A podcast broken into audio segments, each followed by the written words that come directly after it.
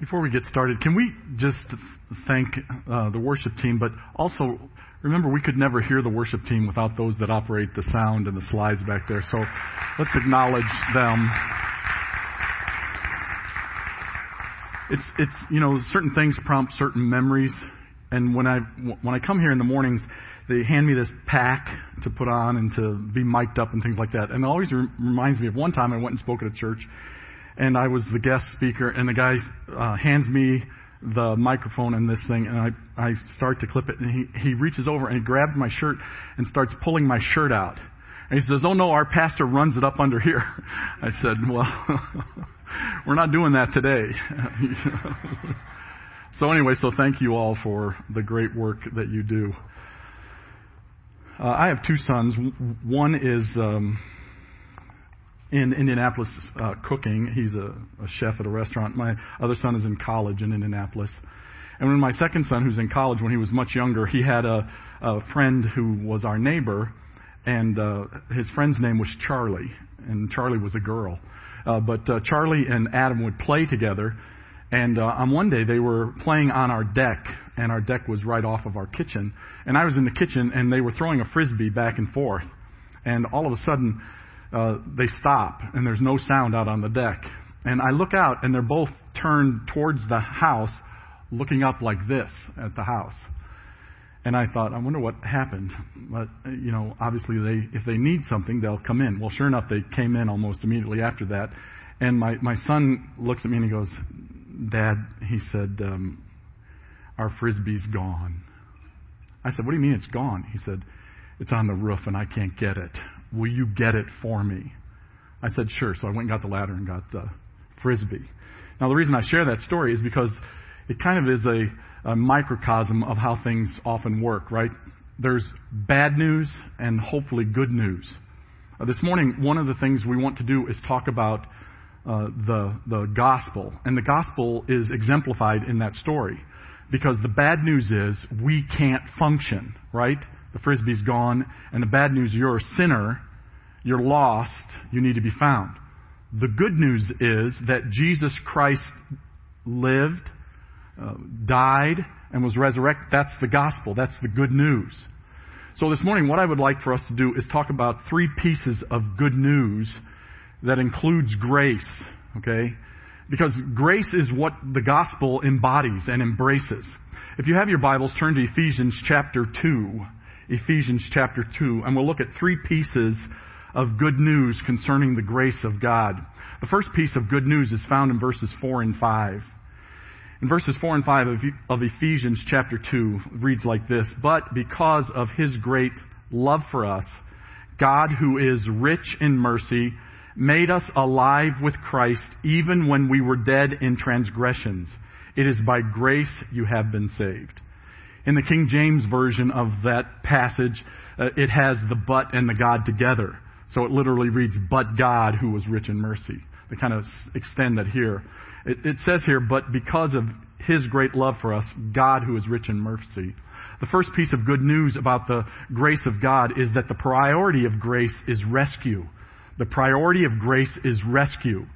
That's what grace does. It rescues us. It says, but God, not your mom, not your dad, not some best friend from your childhood, not some experience from your past. He is the only one that can pull this off. Others may think they can help you pull it off, but in reality, it is only God that can do this. There are those that uh, volunteer and give it their best shot to try to transform your life and to change you, but they cannot do it. It takes God to do it when uh, World War I broke out, former President Teddy Roosevelt went to President, then President Woodrow Wilson and said to him, I want to help. I want to lead a group, a battalion. I want to serve. I want to be in the army. Woodrow Wilson looked at Teddy Roosevelt, who had, you know, won great acclaim for San Juan Hill and all those kinds of things, many, many years previous to that. And he said to him, he said, Teddy, my friend, you are too old and overweight to accomplish anything. And although his spirit was willing and his attitude was great, he could not perform the function that was necessary. And today there are many people with great ideas and great love and concern for you, but they are incapable of delivering you from your sin. They are incapable of giving you the rescue. The rescue that God provides. You see, the good news about grace is that we are not left in our sin. We are not left lost. We are rescued by the grace of God. And notice right here it says the rescue comes because God loves us. It says in the passage, but because of His great love. Now to me that seems a little redundant, doesn't it? It's God that's loving, so shouldn't we assume it's great love if God's the one that's doing it? But he emphasizes the fact that it's God and it's a great love so we don't forget the magnitude of what God has done. Because remember, it was God who gave his son to die on the cross for us. That's love. Love. There was a great theologian, his name was Karl Barth. And someone asked him after a lifetime of study and teaching God's Word, Uh, he was asked, What is the most profound truth you have found in Scripture? And Karl Barth replied, Jesus loves me, this I know, for the Bible tells me so. The profound love of God. It is the reason why there is rescue. It is the reason why in grace He reaches out to us and He takes us to Himself.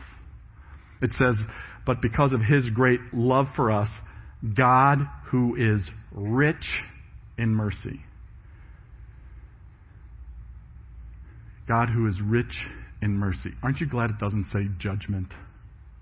It doesn't say God who is rich in judgment. It could say that because as sinners we have offended God and so he has every right to judge us, but it doesn't say that. Instead it says that he is rich in mercy.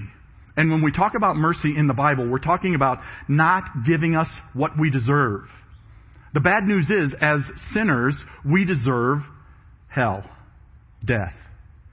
But in Christ, He doesn't give us that. Instead, He gives us mercy, not giving us what we deserve. He rescues us. God is rich in mercy, great love, rich mercy. You see, Jesus proved in, in person. Jesus came to earth and in person, He proved that God loves people not as a race or anything else, but as people, everyone. Jesus died at the behest and the request of God to give us mercy and to allow us to experience the love of God. St. Augustine said this By loving the unlovable, God made me lovable. You see, what it is that happens is the transformation. We are rescued from a life of sin to be able to live in a world and have the opportunity to be blessed by God because of His great love and rich mercy. The mercy here that He's talking about is arousing uh, uh, an emotion based upon seeing a need. You know, it, it's as though God sees us in our lostness and He is moved by that. And he is moved by that. And there is an emotion in that. God loves us and is full of mercy. And he wants to help because he sees the need that we're in. Uh, my wife and I, when we first got married, we moved to Winona Lake, Indiana. And we lived in a, a, a upstairs apartment of a house and um, it was right across the street from um, Winona Lake. And so, uh, oftentimes, uh, I would walk that area and walk past, and the lake was there, and it was beautiful and all that. Well, what had happened is they had a convention in town. It was the uh, Christian um, Christian Magicians Association or something like that. Because in Winona Lake, there's all kinds of uh, big buildings and things where they can house these kinds of conferences. And so I was walking by one day, and there was a crowd standing on the beach, and it was kind of a cool day. You know, the wind was kind of blowing, and the water was a little choppy. And there was a pontoon boat out in the water, and there was a guy on the pontoon boat that was looking, like looking for someone in the water. And so when I came up, I, I was like, "What? What's happening?" And the guy said, "Some guy uh, put handcuffs on and jumped over the side of the boat." And now they're looking for him because he was going to do this big escape and he was practicing for this big escape.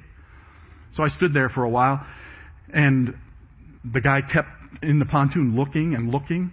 and and the boat he's kind of moving it around looking and looking and the people on the shore are like you know wow the the water is so choppy it's so broken up and everything like one guy goes i can't I'm, he goes my heart's broken for this and he goes but I, but i can't swim and all this well then the rescue shows up and all that and unfortunately the guy did not uh, survive he got caught in a shoal when he dove over and he couldn't get back up but the, the reason I share that for you is because we sometimes are moved with emotion, but we can't do anything you know, in our own sin and our own struggles, or we see someone in sin and struggle, and there's nothing we can do for them. We feel badly for them. We have a great sense of love and compassion for them, but there's nothing we can do.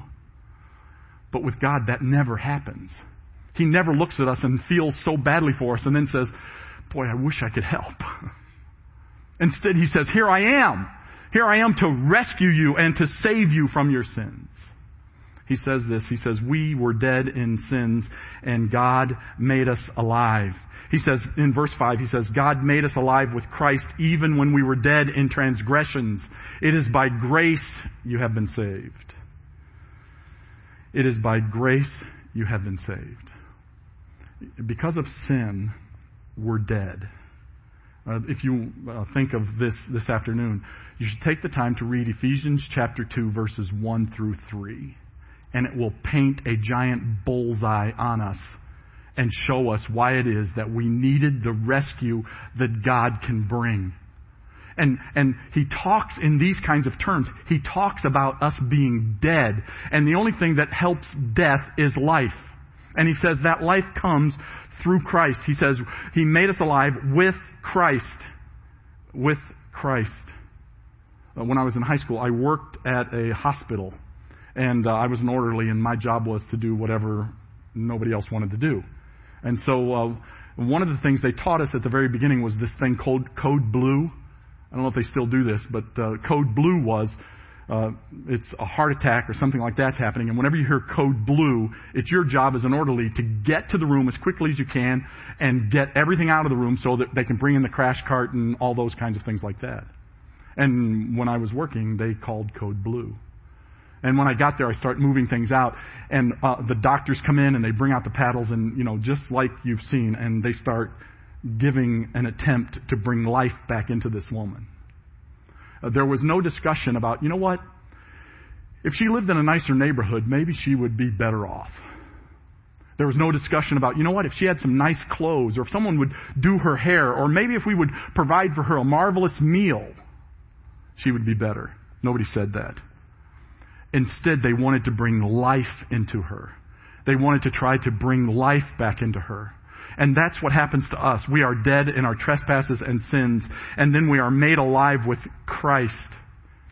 It is because of the death that Christ experienced and the power that He presented in overcoming sin and death. That's the power that enlivens us and brings us back to life.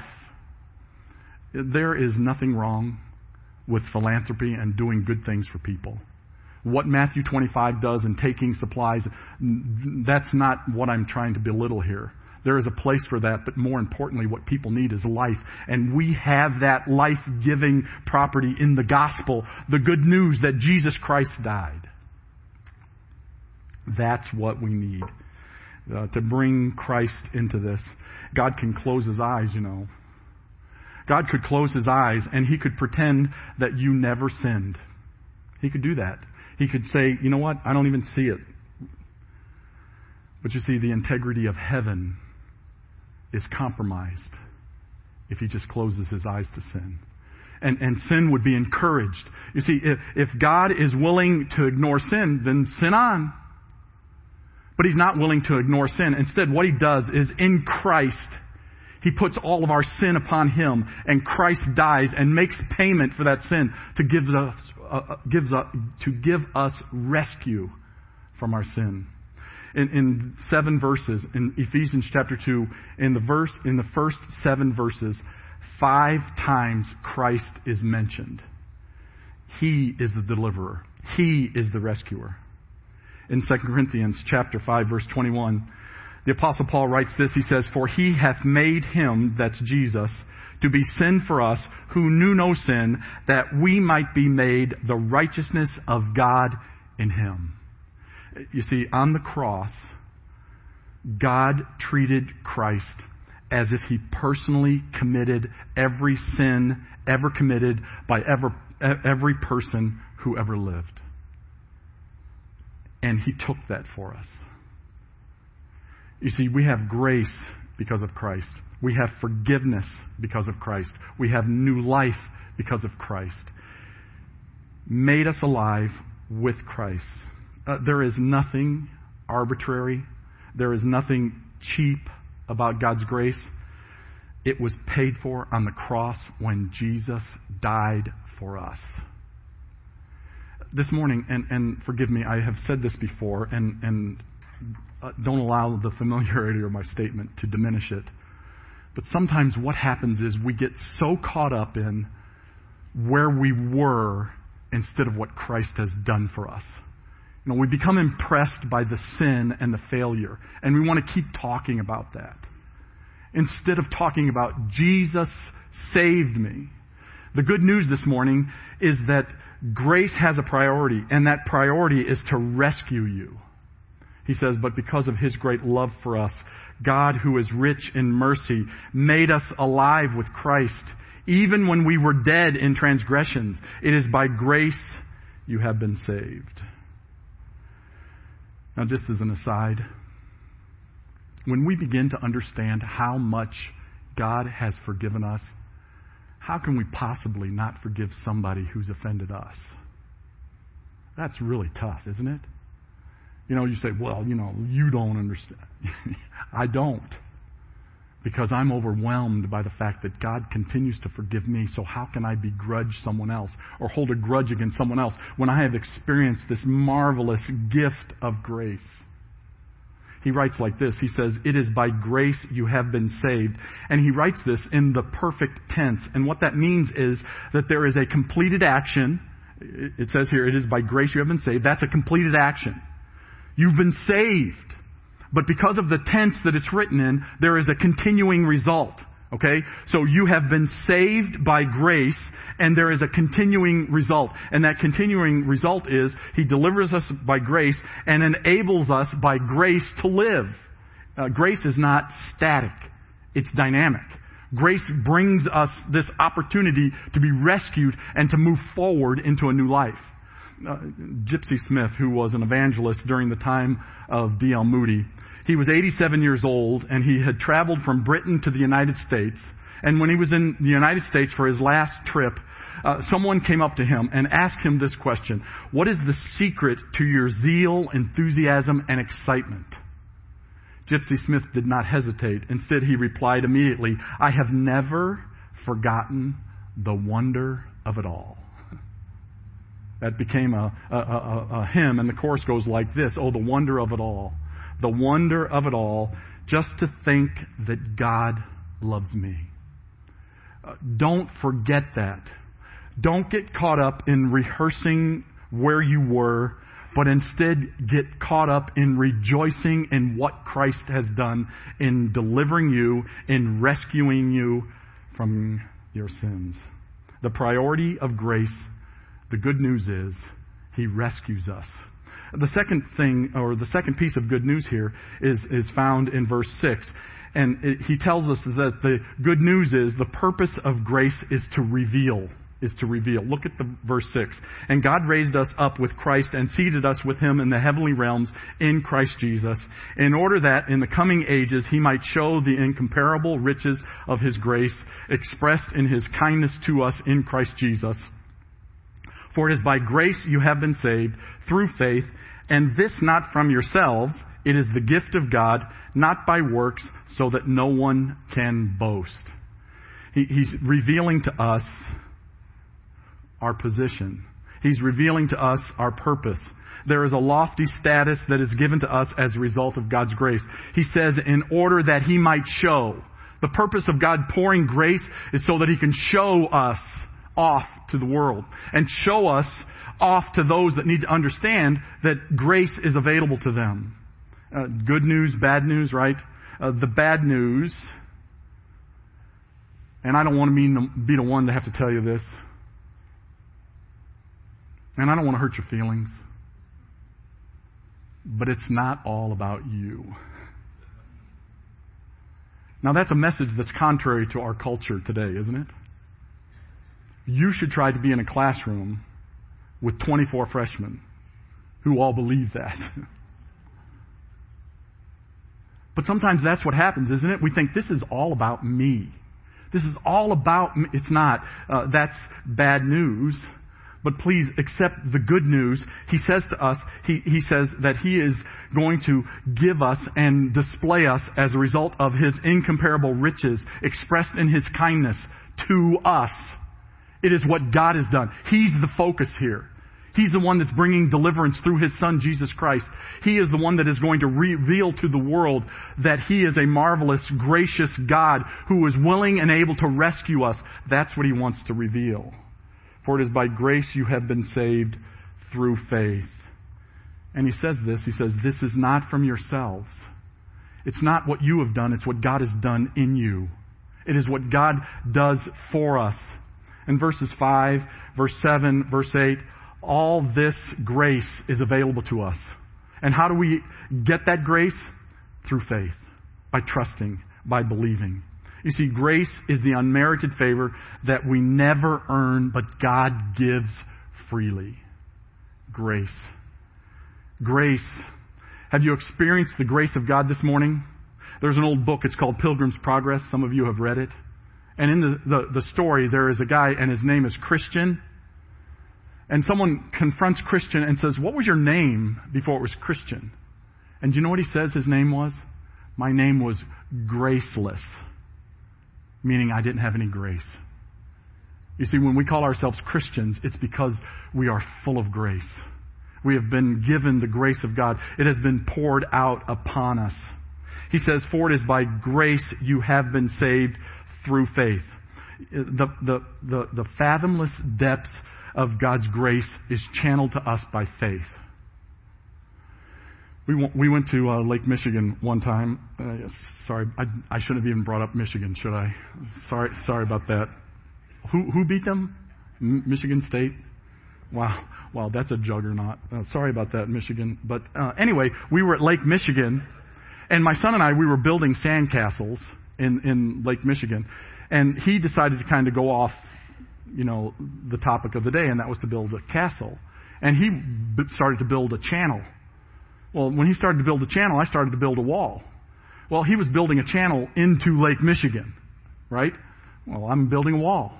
Well, all of a sudden, things begin to change, and the water in Lake Michigan begins to fill his little channel, and it is so overwhelming because of the vastness of Lake Michigan that it overwhelms my wall and my castle. And this morning, that's exactly what it is like. Our faith is that channel that locks into all of this fathomless, marvelous grace of God that washes down the walls that block us from doing what He wants us to do. For by grace you have been saved. You see, the, the, the, this is not by works. He says that in, in Ephesians chapter 2. He says, not by works, so that no one can boast. Ben Franklin said this, right? A man wrapped up in himself makes a very small bundle.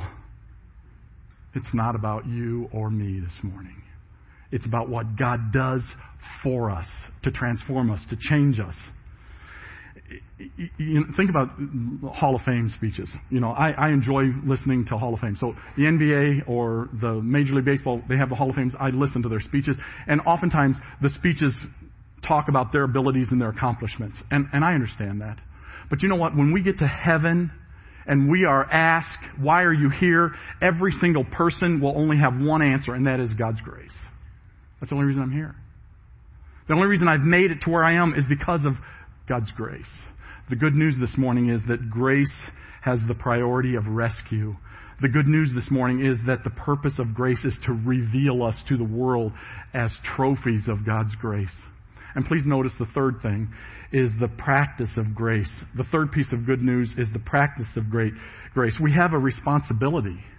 Notice the responsibility in verse 10. For we are God's workmanship, created in Christ Jesus to do good works, which God prepared in advance for us to do. Uh, the word workmanship is our word for poem. And, and so it's none of this roses is, roses are red, violets are blue. I've fallen asleep. I hope he's through. You know, that kind of a thing. It's not that simple. It's more beautiful, magnificent. It's God that writes the poem. It's God that has created us and made us his workmanship. It says, created in Christ Jesus to do good works.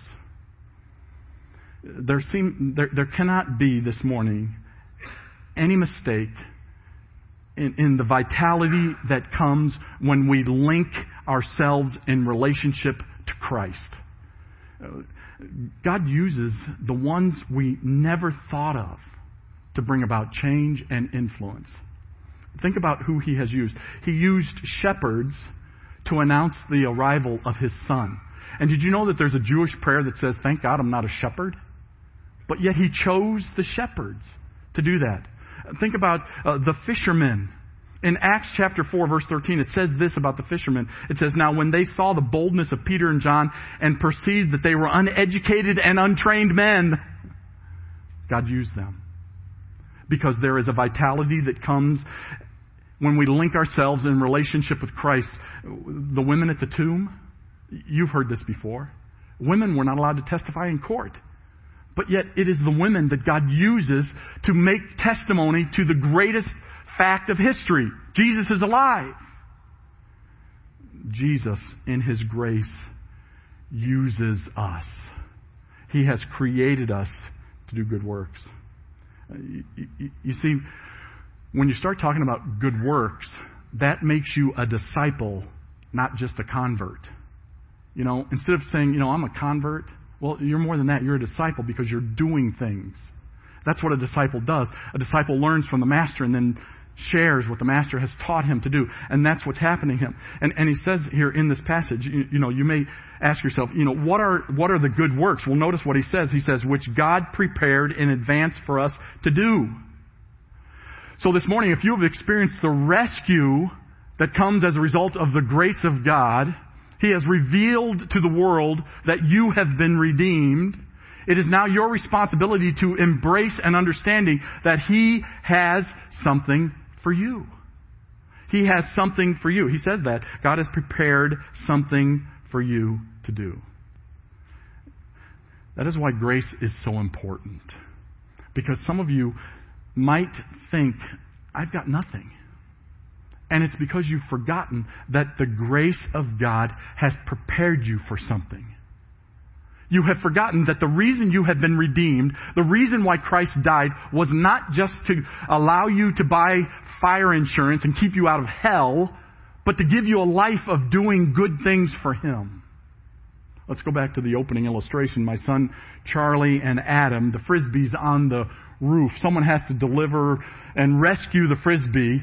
I climb up on the ladder, I get the frisbee, and I give it back to Charlie and to Adam, and they sit down, and all they do is say, Thank you, Dad.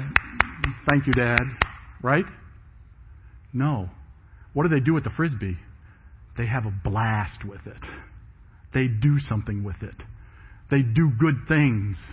Because that's what happens when the rescue takes place. The rescue happens, you give them the frisbee, and they have the time of their life. You see, we were dead. Now we're alive. And we have been created to do good things. I, I, I don't want to dwell on this, but sometimes the reason good works elude us is because we have not experienced the amazing, wonderful, matchless, marvelous grace of God. So this morning, please ask yourself that. Have I experienced the rescue? Maybe that's the reason why I'm mired in what I'm in, because I've not been rescued by the grace of God. When my son was in fourth grade, he was playing on a basketball team, and things weren't going well. He wasn't playing well. He wasn't getting into as much as he wanted, and all these kinds of things like that. And so we were sitting in the basement. We were talking about this, and we were talking about his game, and I could tell things just weren't right with him and everything like that, and he was feeling very discouraged. So I thought, well, I'm, I'm going to try to encourage him. And I said to him, I said, son, I said, if I lined up every single fourth grader in all of the world, you would be my first round pick.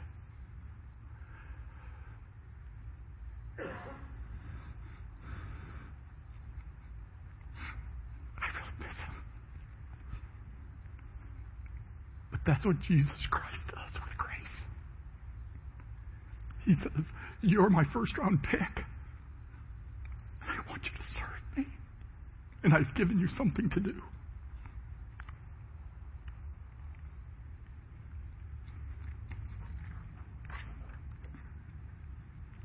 The good news this morning the priority of grace is rescue.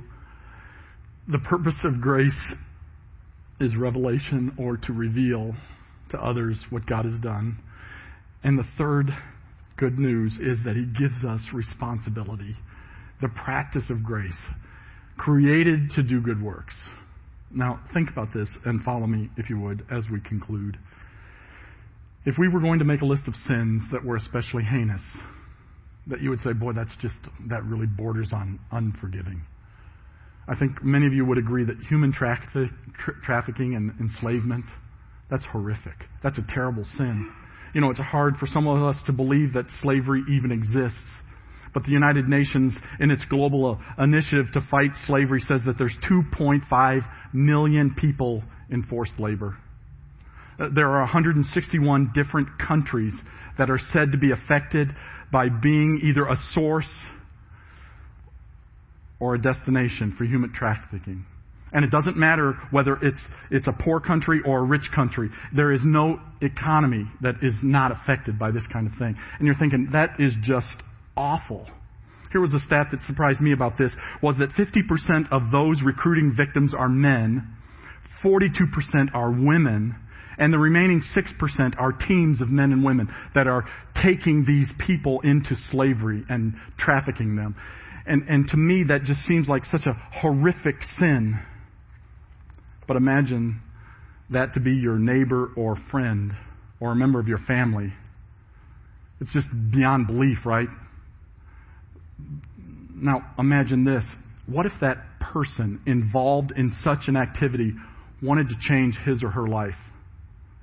Would you say to them, Jesus saves? Would you accept them? Would you explain to them that God's grace is sufficient to change them? Would you say to them, You're welcome here at Grace Chapel? Uh, I, I realize that as you sit there, you may think, you know, that's really pretty unlikely. That's kind of a crazy hypothetical. Uh, a, a slave trafficker becoming a Christian. But have you ever heard the name John Newton? Uh, John Newton, he was a slave trader from England in the 18th century who would capture people and sell them to plantation owners. He worked his way up in the business and eventually became the captain of his own slave ship. But God got a hold of his heart with a combination of two things a wretchedly wicked storm that shook him to his core, and a book called The Imitation of Christ. And before his, his death, John Newton became an evangelical church leader. He hung out with the likes of Charles Wesley, John Wesley. He was a, a part of a team that helped fund George Whitefield and, and, and fund Wilbur Wilberforce in his uh, attempts to to end slavery. And before his death, Newton asked to have this, this, inscribed on his tombstone. The tombstone says this John Newton, clerk, once an infidel and libertine, a servant of slavers in Africa, was by the rich mercy of our Lord and Savior Jesus Christ preserved, restored, pardoned, and appointed to preach the faith he had long labored to destroy. And by the way, John Newton is the one that wrote the beautiful words, Amazing Grace. How sweet the sound that saved a wretch like me. I once was lost, but now I'm found. Was blind, but now I see. The grace of God. That's good news this morning. Let's pray together. Father, we love you so much and thank you for the way in which you are able to use your word to overcome our words. And we pray, Lord, that you would be glorified and honored by the way in which we embrace the truths of Scripture and live them out as we leave this place today. In Jesus' name, amen. Thank you. Have a wonderful week.